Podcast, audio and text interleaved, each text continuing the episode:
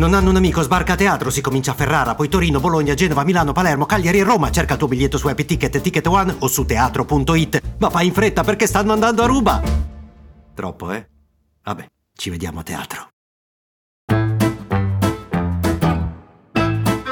Sono Luca Bizzarri, questo è un podcast di Cora Media e si chiama Non hanno un amico.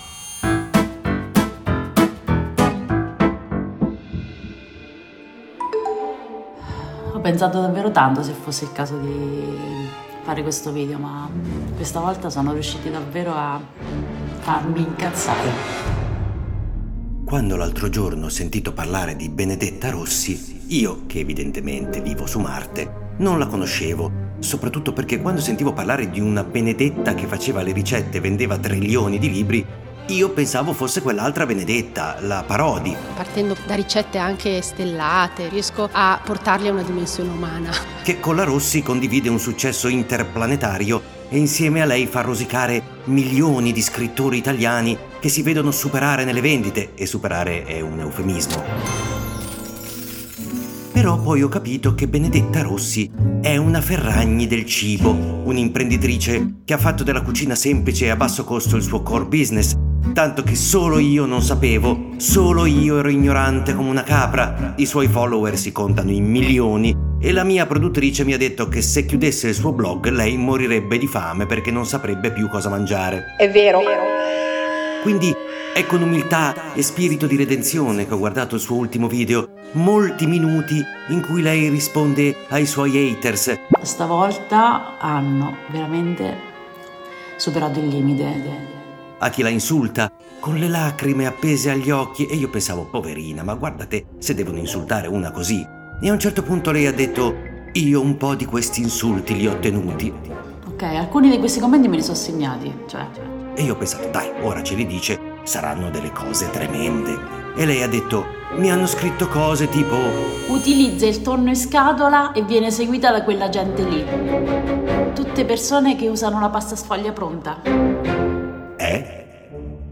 No, aspetta, ho capito male, credevo l'avessero insultata. No, perché io di insulti sui social sono campione del mondo. A me i più gentili scrivono spero tu muoia male, merda. Dopodiché la nostra Benedetta comincia un lunghissimo discorso vorrei dire pippone, ma poi la mia produttrice me lo taglia perché lei è fan. È vero. Comincia sto p***.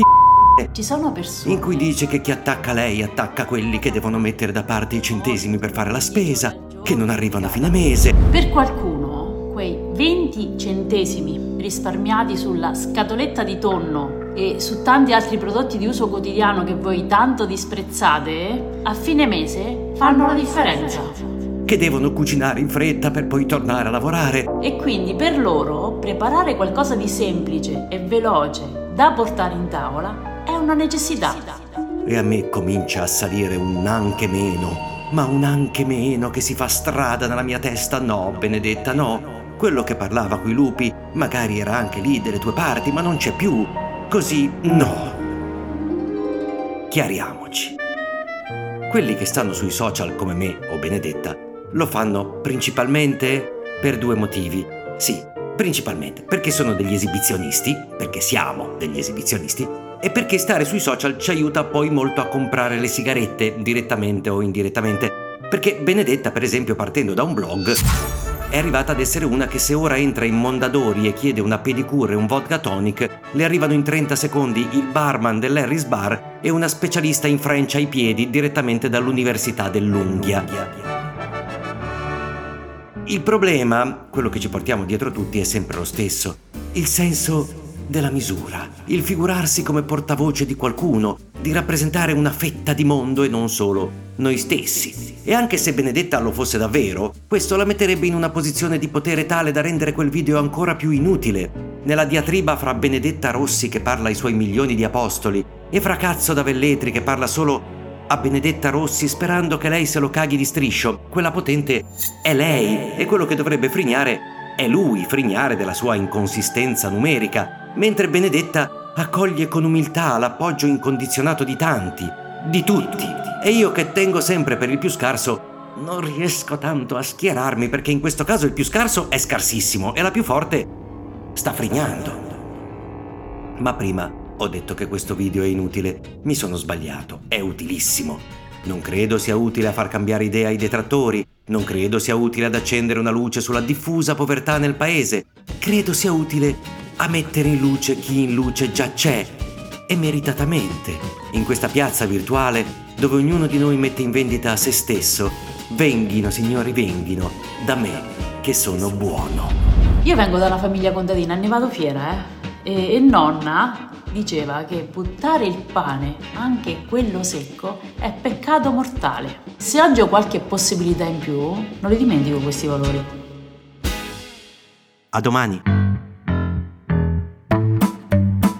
Se volete commentare, se avete idee o suggerimenti per nuove chat di WhatsApp o testimonianze di nuove chat di WhatsApp, potete scriverci a nonanunamico@gmail.com o nonanunamico@coramedia.com. Anche per gli insulti, prendiamo anche quelli.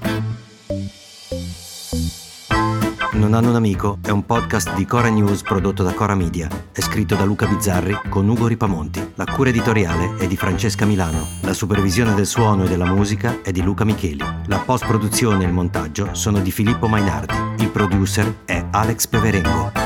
Le fonti dei contributi audio sono indicate nella sinossi.